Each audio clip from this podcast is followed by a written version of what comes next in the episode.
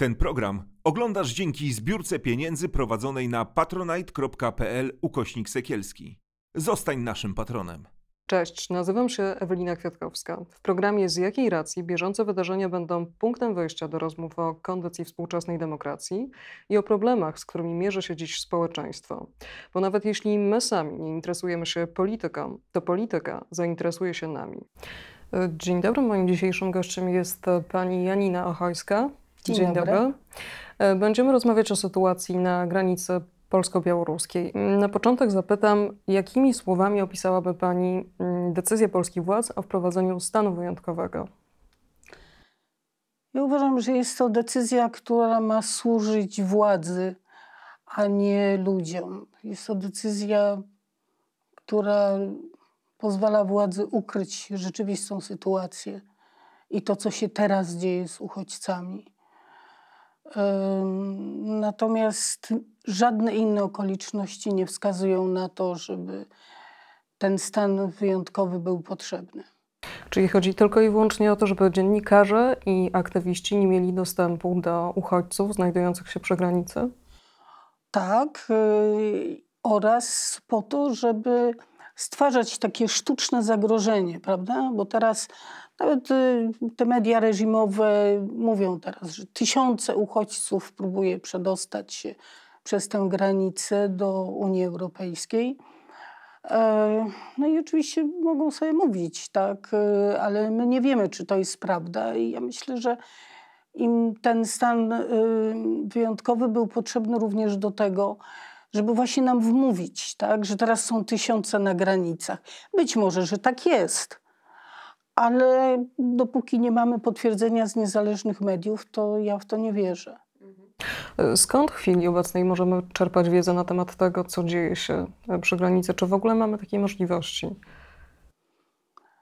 No jedynie gdyby ktoś z mieszkańców poczuł się na tyle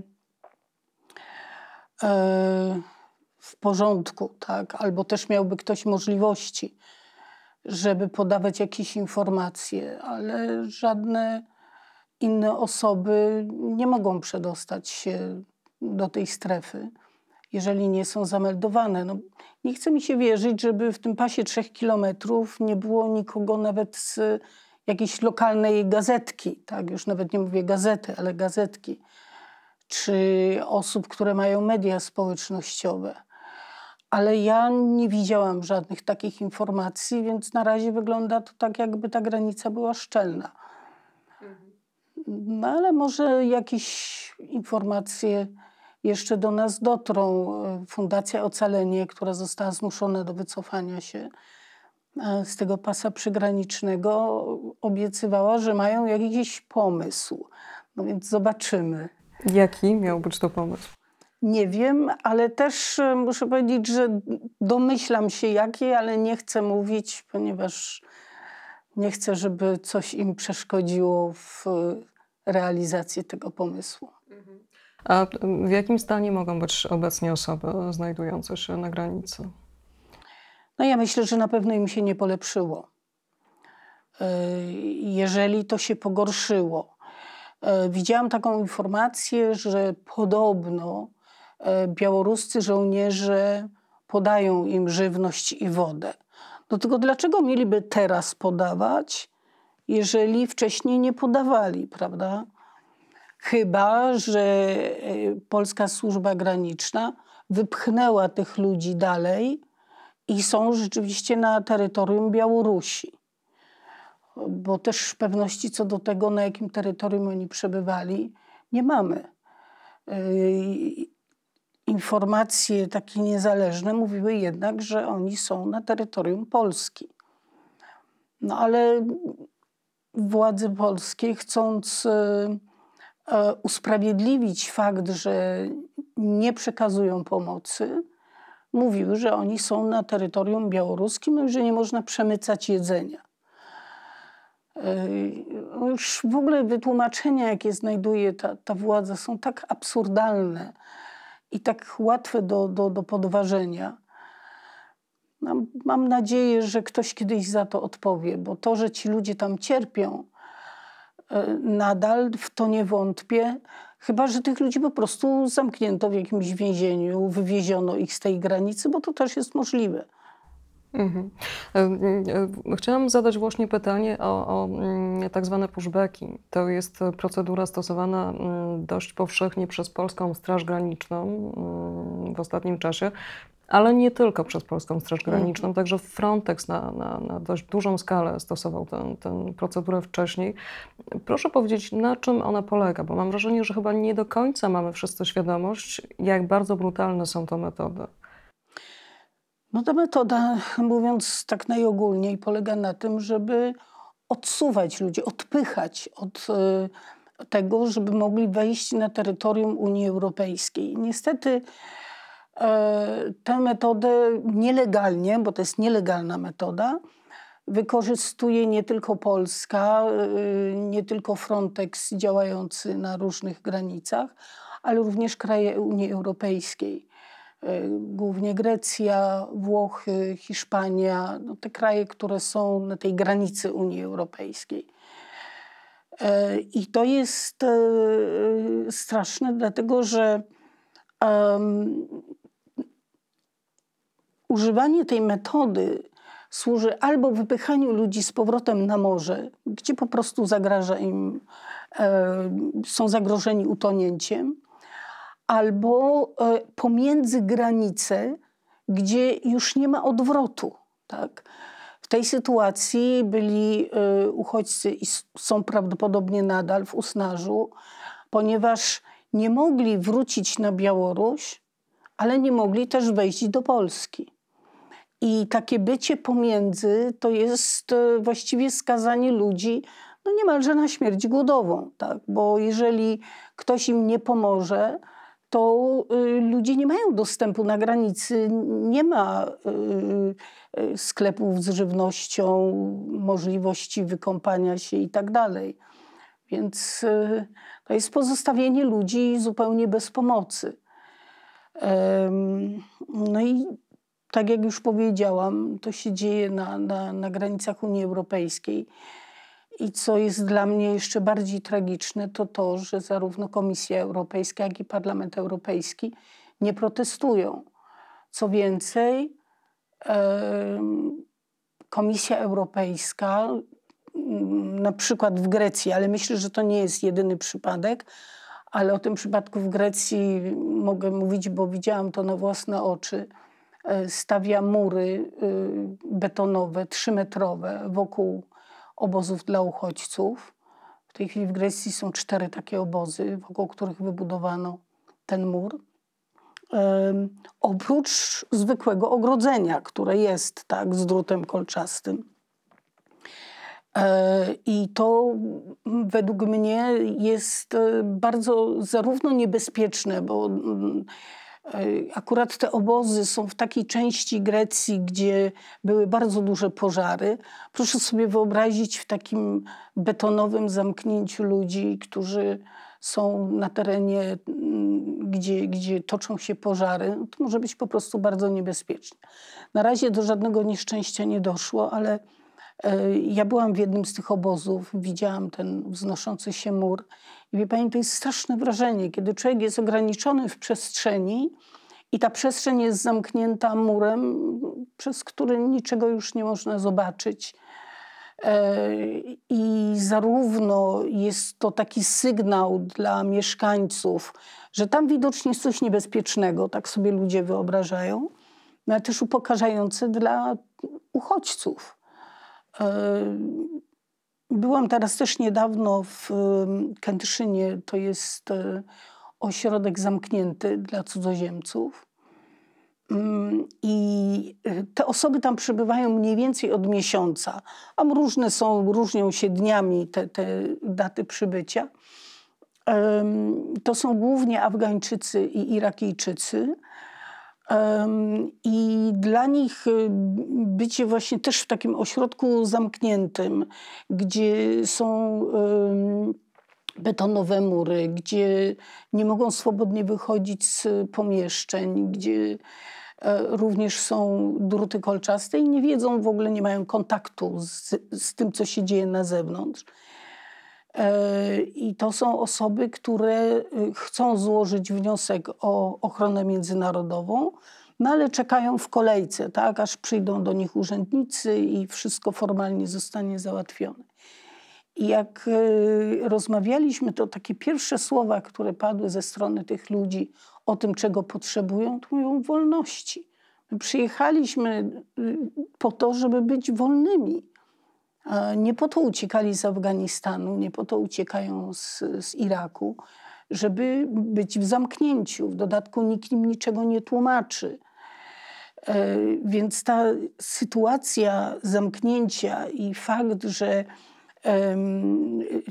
Trybunał w Strasburgu, ten Trybunał Praw Człowieka, nie powiedział polskim władzom, że macie wpuścić te 32 osoby, tylko powiedział, macie ich nakarmić i napoić i dopuścić pomoc medyczną. Oczywiście Polska i tak tego nakazu nie wypełniła, no ale wie pani, to oznacza, że Unia Europejska akceptuje fakt zarówno pushbacków, jak i trzymania ludzi nie wiadomo jak długo na granicy, bo skoro macie ich nakarmić i napoić, to znaczy, że co, jak długo tam mają być karmieni i pojeni.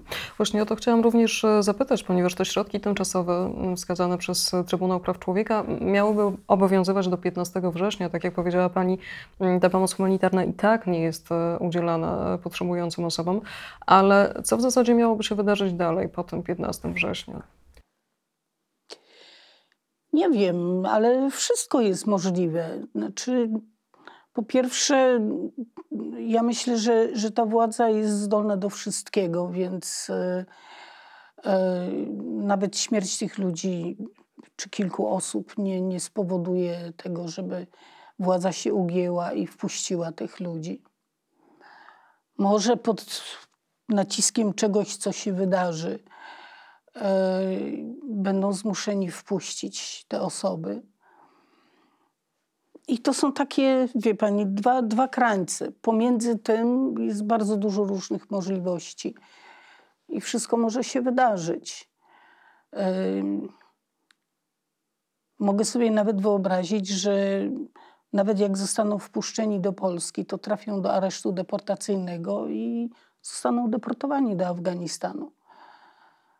Co byłoby już bardzo tak, całkowicie. No, już sam fakt trzymania ich na granicy jest złamaniem, dlatego że według Biura Rzecznika Praw Obywatelskich wszystkie te osoby złożyły wnioski o ochronę międzynarodową. Znaczy była mowa o 30 osobach, które złożyły, 2 nie. Więc ta konwencja i tak już jest złamana. Tylko wie pani, Polska nie ponosi żadnych konsekwencji. Inne kraje zresztą też nie, łamiąc konwencję, nie ponoszą żadnych konsekwencji. I dlatego tak łatwo jest to zrobić. Tak? I w tym wszystkim to jest bardzo trudne, dlatego że to można zrobić i innym osobom, można tę konwencję łamać jeszcze na inne sposoby, i najwyżej w raportach nas opiszą nieprzyjemnie, ale konsekwencji rząd wcale za to nie ponosi. No właśnie, tak jak pani powiedziała, te wnioski o ochronę międzynarodową zostały złożone. Polski rząd, ale także Unia zdaje się chyba udawać, że to się nie stało. Proszę powiedzieć, my w dniu dzisiejszym znamy tożsamość wszystkich tych osób, prawda? Tak.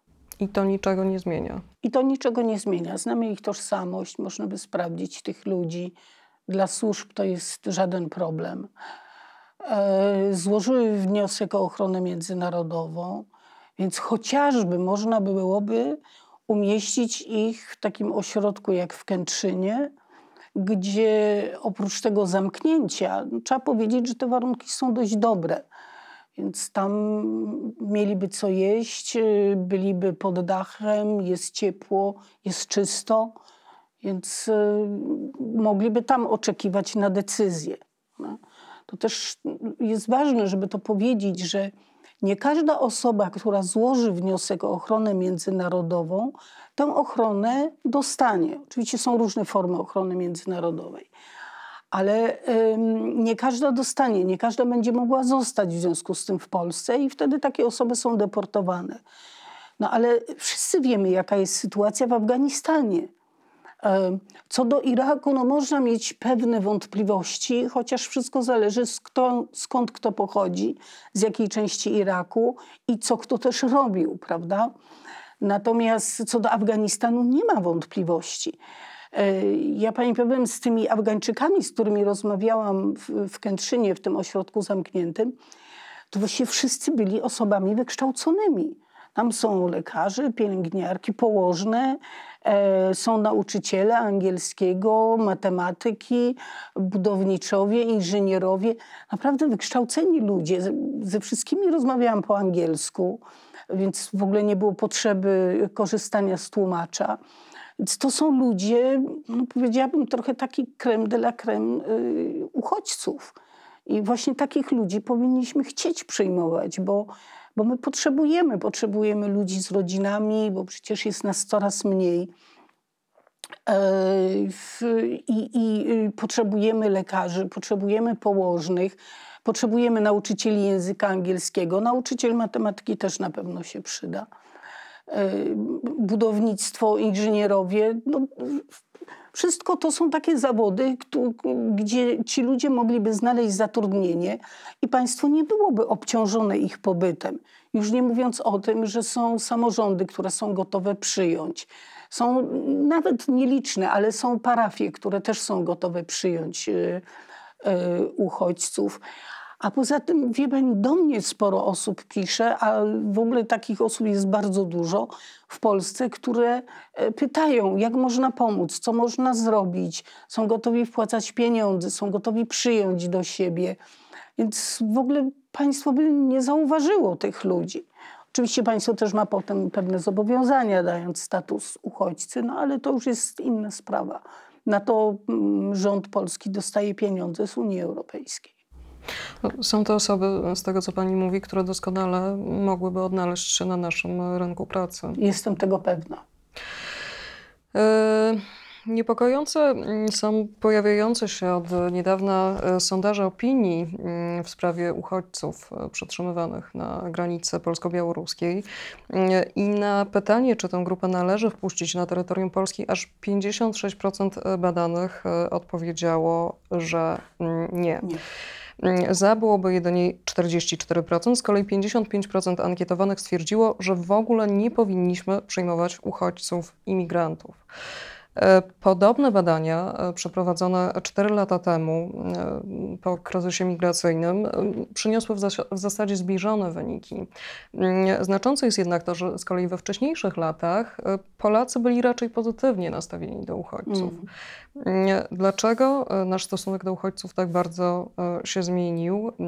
No, oczywiście dokonało się to po tej propagandowej antyuchodźczej kampanii dokonanej przez PiS w 2015 roku. I czy to oznacza, że PiS trafnie rozpoznał skrywane gdzieś głęboko uprzedzenia i lęki Polaków, czy raczej sztucznie je wykreował? Ja zetknęłam się pierwszy raz z uchodźcami w Polsce w 1993 roku. Wtedy pani premier Suchocka sprowadziła 1000 bośniackich rodzin. Czy to było 1000 osób, już teraz nie pamiętam dokładnie. I wtedy my już byliśmy po 2 czy 3 konwojach do Sarajewa, jako Polska Akcja Humanitarna.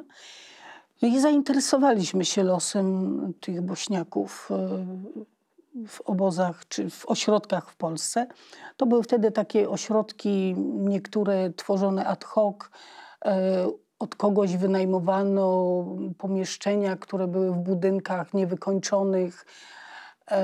Także oni generalnie byli w trudnych warunkach umieszczeni, a brakowało opieki medycznej, w ogóle wszystkiego im brakowało. I od tego czasu miałam do czynienia, czy nasza organizacja, ale też inne organizacje w Polsce, nieliczne, ale były, które zajmowały się uchodźcami. Nasza organizacja również stworzyła różne programy wsparcia dla uchodźców. No i przeszły przez nas kolejne grupy z różnych krajów w zależności od konfliktów. I wtedy ten stosunek do uchodźców był rzeczywiście taki niepewny, tak? Ponieważ ludzie nie wiedzieli, kto to jest tak naprawdę uchodźca. Nigdy nie spotkali się z takimi ludźmi. Więc ta wieloletnia praca, która polegała też między innymi na pokazywaniu ich kultury, na pokazywaniu różnych historii tych ludzi, skąd przyszli, jak tutaj odnaleźli się w Polsce. I takich historii naprawdę można bardzo wiele opowiedzieć i dzisiaj. No ale wtedy pomału to budowało takie zaufanie i rzeczywiście te słupki w badaniach rosły, jeśli chodzi o przyjmowanie uchodźców. Ja miałam takie poczucie, że atmosfera wokół uchodźców staje się coraz przyjaźniejsza. Bardzo dużo ludzi przychodziło na różne festyny organizowane przy różnych okazjach, czy świąt narodowych tych krajów, czy z okazji Dnia Uchodźcy. Ludzie chętnie wspierali pomoc dla uchodźców. Coraz łatwiej było znaleźć na przykład pracę albo mieszkanie dla jakiejś rodziny. No i to rzeczywiście w 2015 roku podczas kampanii wyborczej do parlamentu zostało całkowicie zniszczone. I wie pani, ja z jednej strony trochę rozumiem ludzi, którzy poddali się tej propagandzie, dlatego że można wyodrębnić pewną grupę ludzi, która miała do czynienia z uchodźcami, z obcokrajowcami z różnych krajów. Wyjeżdżała do różnych dziwnych krajów, tak, nie tylko na wakacje do Paryża. I więc dla osób, które nigdy nie zetknęły się z uchodźcą, nigdy nie zetknęły się z żadną historią takich ludzi, słysząc o nich, że przynoszą choroby, że są zagrożeniem. Pani Szydło mówiła, że dzieci w drodze do szkoły nie będą czuły się bezpiecznie. No to, wie pani, ludzie, którzy nigdy nie mieli do czynienia z uchodźcami, zaczęli się bać. No bo skoro ludzie na świeczniku politycznym opowiadają o tym, czyli możemy założyć, że to są ludzie doświadczeni, prawda? I opowiadają o tym, jakim zagrożeniem są uchodźcy, a to wszystko dzieje się jeszcze na takiej fali migracyjnej, która dotarła do Europy. I to też powiedzmy sobie szczerze, że to była falka, bo w porównaniu do liczby uchodźców przyjętych w Pakistanie, w Jordanii, w Libanie czy w Turcji, no to można było powiedzieć, że to była bardzo mała fala, która jednak głównie dotarła do Niemiec, bo pani Angela Merkel wtedy wpuściła ten prawie 1 milion uchodźców.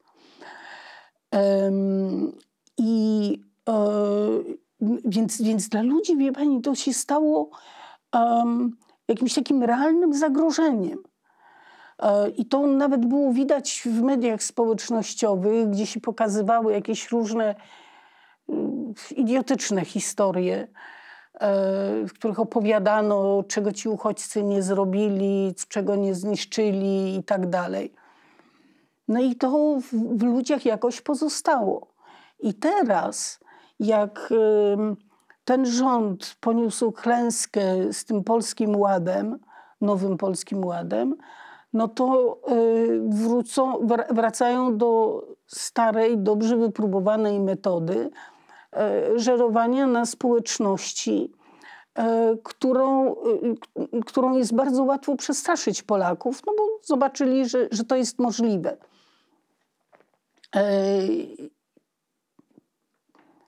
Nam brakuje bardzo akcji edukacyjnych, dobrych akcji informacyjnych, filmów o uchodźcach.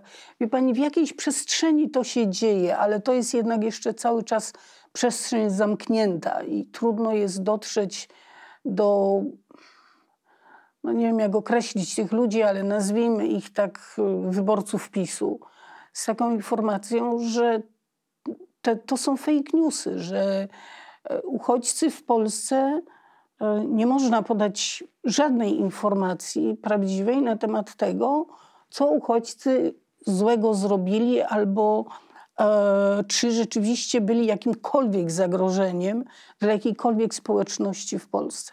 To my spaliliśmy ich synagogę, nie synagogę, tylko meczet w Gdańsku.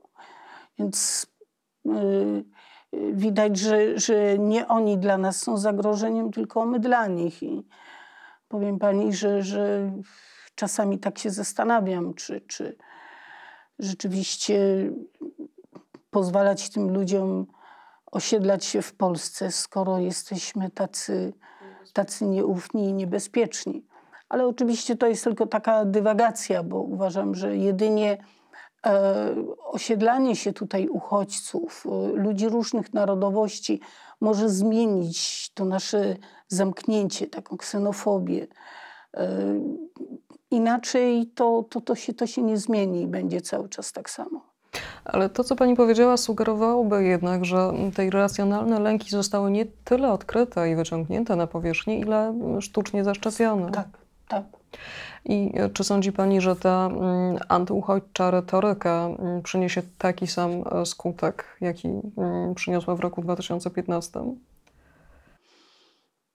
Trudno powiedzieć, na ile rząd będzie jeszcze dociskał, tak? Trochę to zależy od różnych wydarzeń politycznych. No zobaczymy, jaki dzisiaj będzie efekt głosowania w Sejmie. I czy zostanie zaakceptowany stan wyjątkowy, czy nie.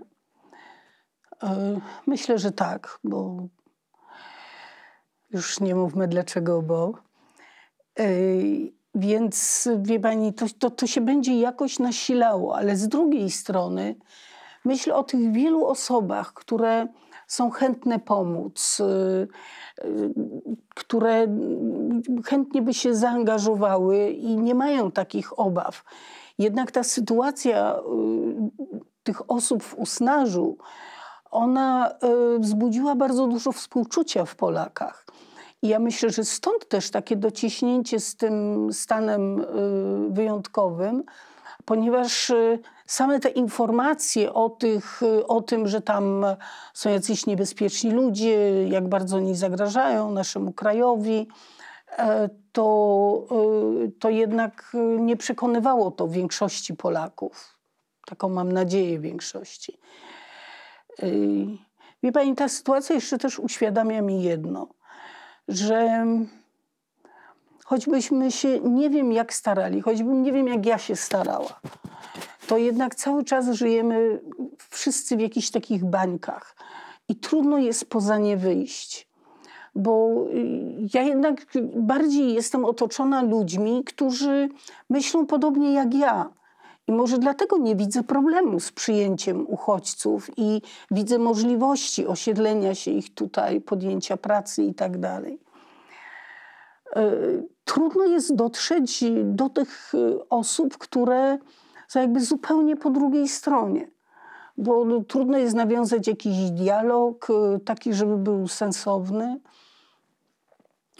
Wręcz nawet przy jakichś próbach to spotkałam się z czymś takim, nie, na te tematy nie chcę rozmawiać, w ogóle tego nie ma, tak wymazywanie.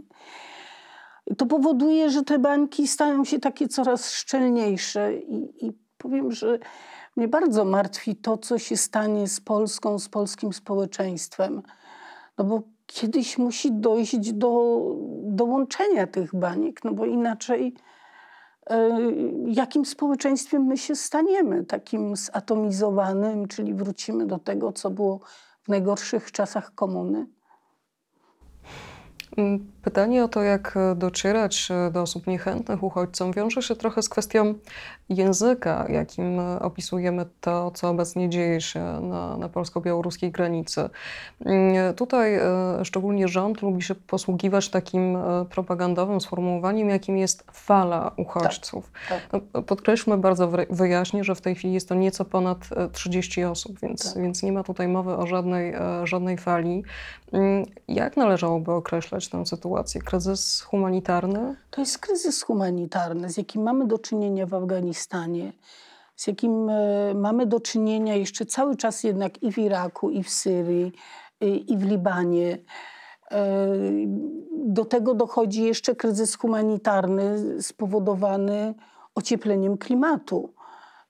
Ja myślę, że no chyba już nikt nie może wątpić w to, że to jest faktem, tak? I że te zmiany klimatyczne powodują takie zaburzenia w różnych krajach, czy to takie podwyższenie temperatury, że już uprawa roślin jest niemożliwa, hodowla bydła jest niemożliwa, więc ludzie uciekają z powodu głodu.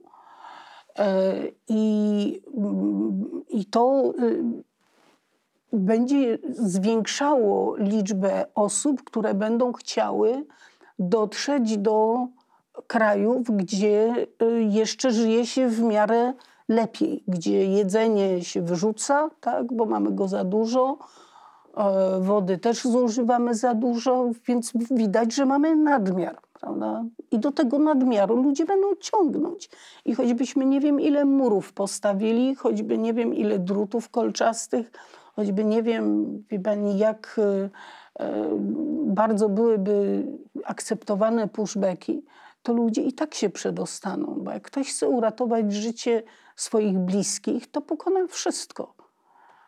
Kobiety rękami rozerwą te druty kolczaste, ale przedostaną się. Więc ja to może tak przedstawiam, może tak jakoś bardzo mocno, ale tak naprawdę jest.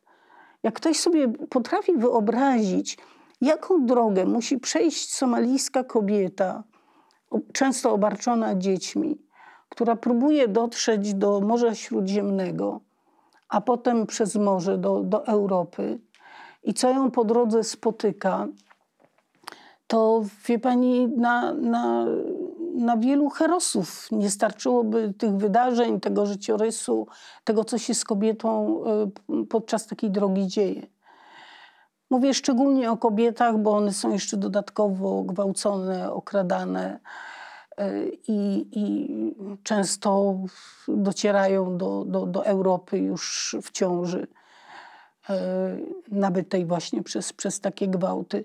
Więc to jest droga bardzo heroiczna, ale jednak decydują się na tę drogę.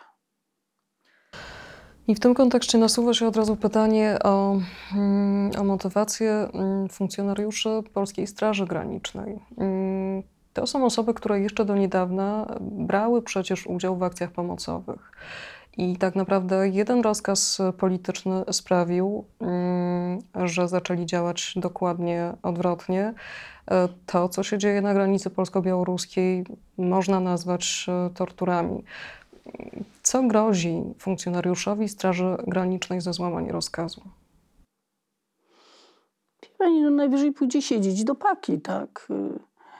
I nie wiem, czy warto jest obciążać swoje sumienie takim traktowaniem ludzi. Widzieliśmy też, mogliśmy widzieć na mediach społecznościowych filmiki nagrywane na granicy, gdzie jeszcze w dodatku funkcjonariusze używali bardzo ordynarnego języka i odpychali tych ludzi od granicy. Czasami stosują takie metody, że wywożą ich samochodami. Zresztą wie pani, o tych z Usnarza mówi się, że oni już byli w Białymstoku. I że stamtąd wywieźli ich funkcjonariusze służby granicznej z powrotem na granicę. Nie wiem, czy to jest prawda, czy nieprawda. Są tacy, którzy tak twierdzą. Więc widać, że to postępowanie przekracza, wie pani, taką granicę, za którą już żołnierz, jakiejś formacji powinien powiedzieć nie, bo a jak władza każe do nich strzelać, to co będą strzelali? Bo takie, wie pani, usprawiedliwienie, że jest rozkaz, no przepraszam za porównanie, ale Eichmann w Jerozolimie też mówił, tak, że on tylko wypełniał rozkazy.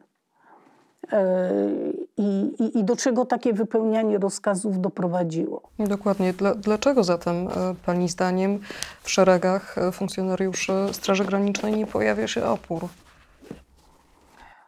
To mnie dziwi. Wie pani, zastanawiam się, co może usprawiedliwić takie przekroczenie jakiejś ludzkiej granicy wytrzymałości psychicznej i też takiej po prostu zwykłej przyzwoitości.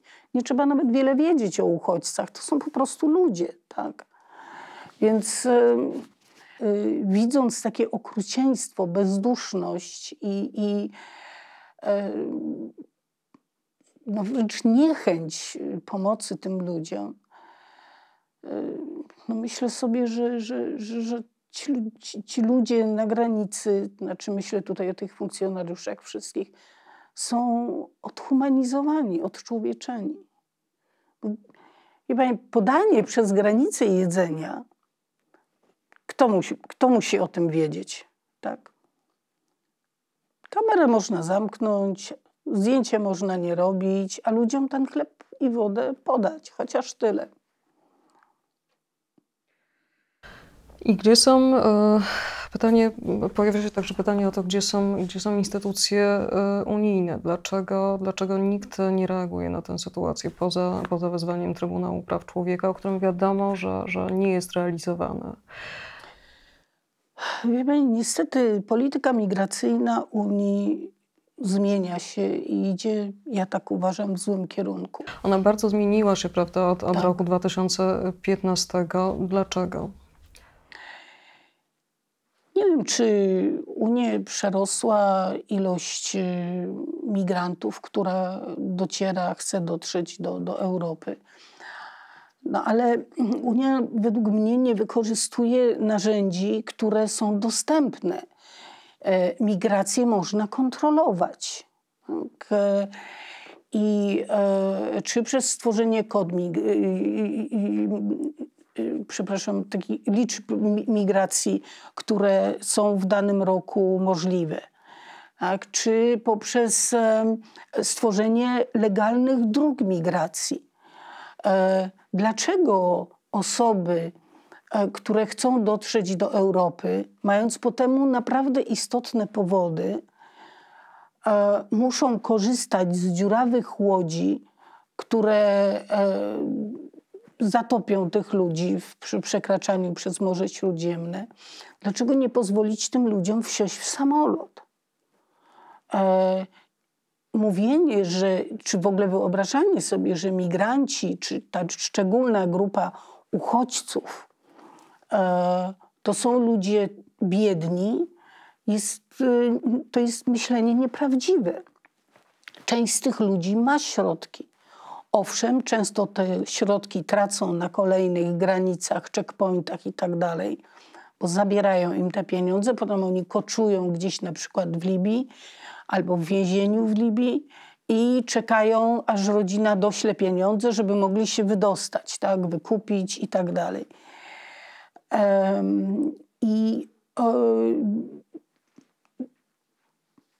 Ja widzę, że wie pani, w całej Europie, ale może i można to do świata również zastosować, zanika to uczucie solidarności z najbardziej potrzebującymi.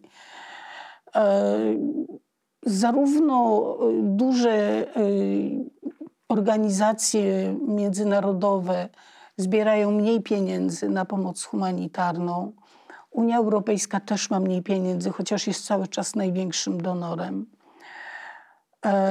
Potrzeba naprawdę ze strony organizacji humanitarnych ogromnych kampanii, żeby namówić ludzi, przekonać ludzi do tego, żeby pomóc ludziom w Jemenie, czy w Sudanie, czy w Somalii, czy w Iraku, w Syrii i tak dalej, w Afganistanie.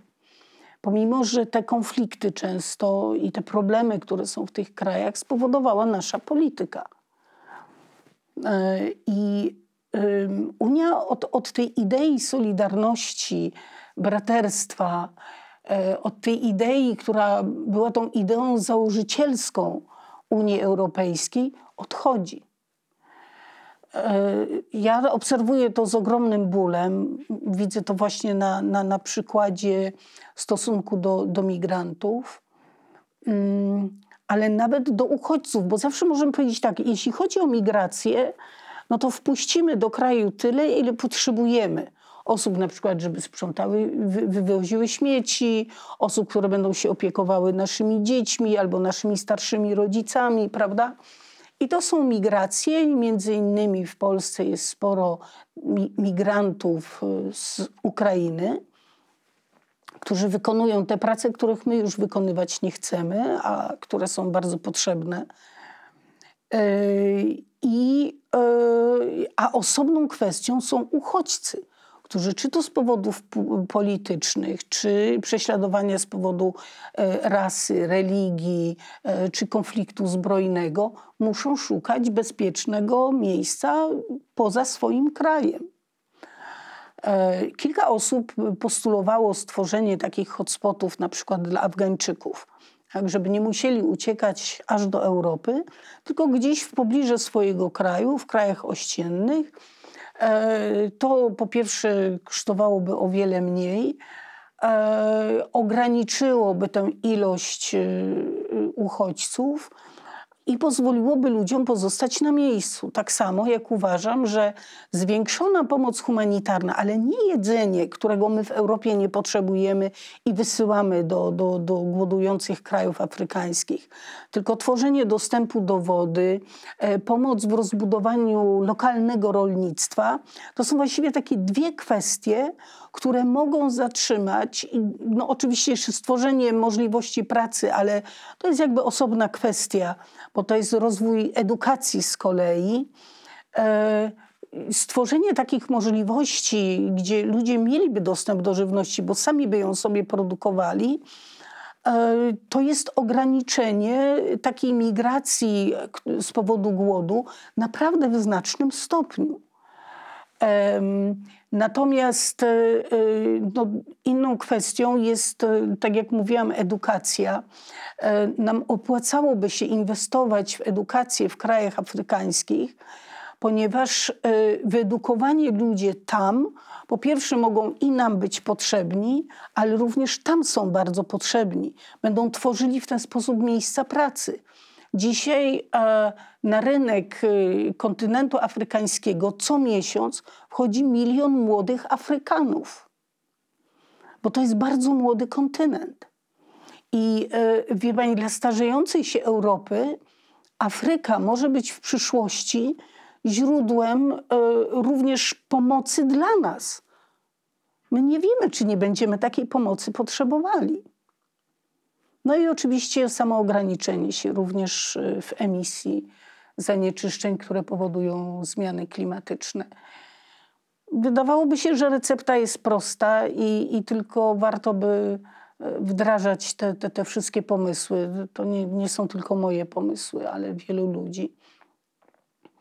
No ale politycy, tak, rządy różnych państw, budzące się jakieś nastroje nacjonalistyczne powodują, że Europa, też Unia Europejska jakby boi się tego, tak? To jest, wie pani, tak samo jak porównuje z naszą opozycją w Polsce, tak? Polska opozycja boi się przeciwstawić różnym trendom, które prezentuje PiS, bo boją się, że stracą na słupkach, tak? Nie będą popierali przyjmowania uchodźców, bo stracą na słupkach. Nie będą popierali ekologii, nie będą popierali takiego samoograniczenia się, jeśli chodzi o pobór energii. no bo boją się wyborców, tak, że znowu spadną im słupki. A ja uważam, że ta odwaga jest bardzo potrzebna i jest potrzebna również nam, Polakom. Gdyby w 2015 roku pani premier Kopacz nie wahała się co do relokacji 7 000 uchodźców, to nawet po jednym na parafię by nie starczyło, tak? To dzisiaj bylibyśmy w zupełnie innej sytuacji. Odwaga pani premier mogła wtedy uratować Polskę od tego, czym Polska stała się dzisiaj. Wracając jeszcze na koniec do samego Afganistanu i do pomocy na miejscu, o której przed chwilą pani mówiła, w Afganistanie w ciągu ostatnich 20 lat działało wiele takich organizacji pomocowych. Była tam obecna m.in. Polska Akcja Humanitarna. Proszę powiedzieć, jak ten kraj zmienił się w ciągu tych 20 lat obecności Zachodu w Afganistanie? Ja przyjechałam do Afganistanu jakoś na początku 2002 roku. Krótko jakoś po tej interwencji Amerykanów. I potem jeździłam wielokrotnie, nawet nie potrafię powiedzieć, ile razy byłam w Afganistanie. To jest fascynujący kraj, tak poza tym wszystkim, wspaniali ludzie. I widziałam tak, dosłownie to się rzucało w oczy, jak bardzo aktywne stawały się kobiety, które zaczęły zajmować się wydawaniem pisma, tworzeniem najróżniejszych organizacji pozarządowych, rozwijających kulturę, naukę, szkolnictwo. Kobiety rozwijały się w najróżniejszych dziedzinach. Zaczęły wychodzić, widać je było na ulicy, z odsłoniętymi twarzami, już ubranymi też zupełnie inaczej.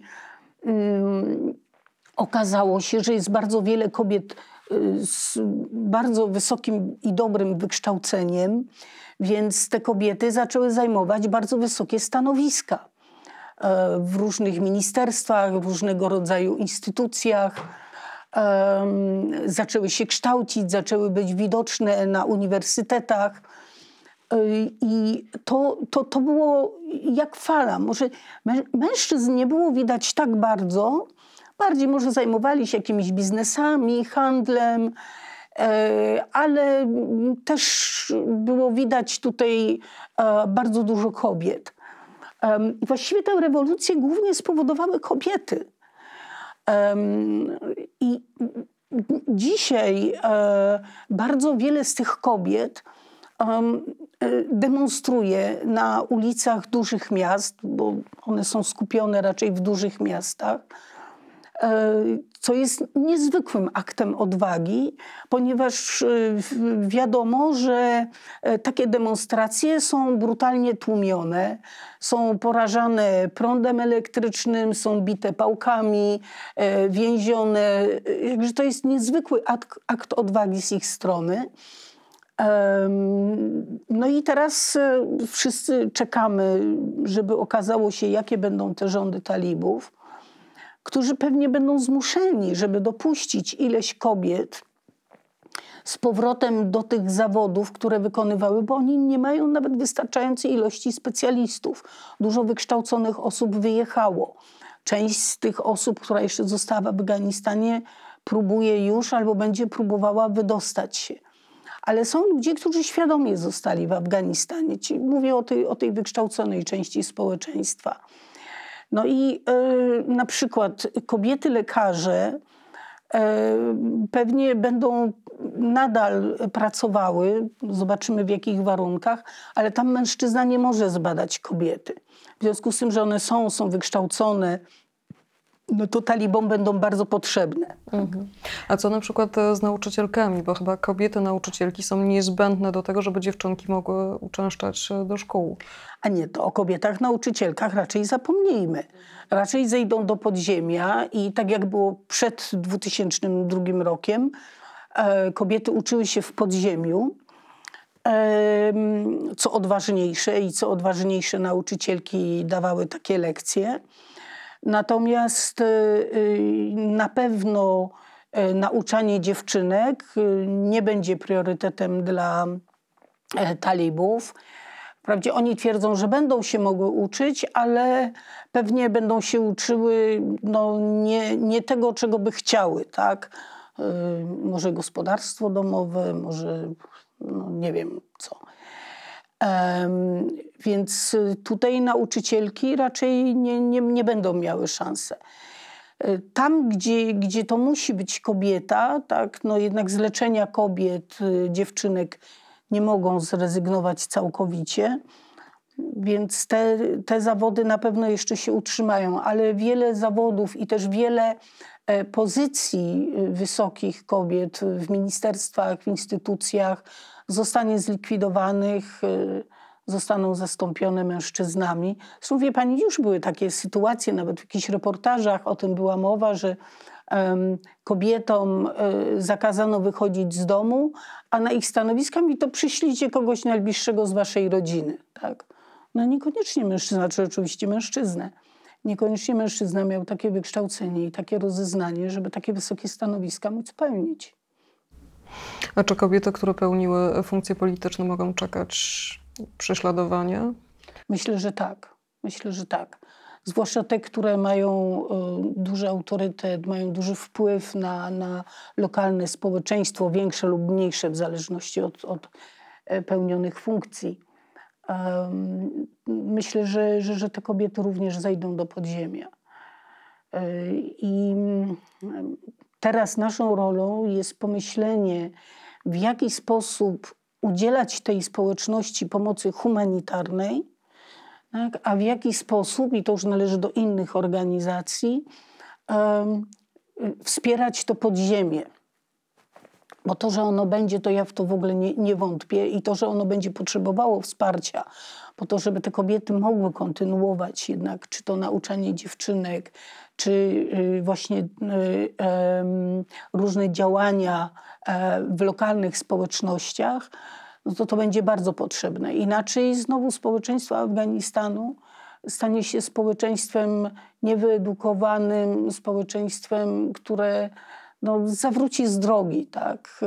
Niedostępny będzie komputer.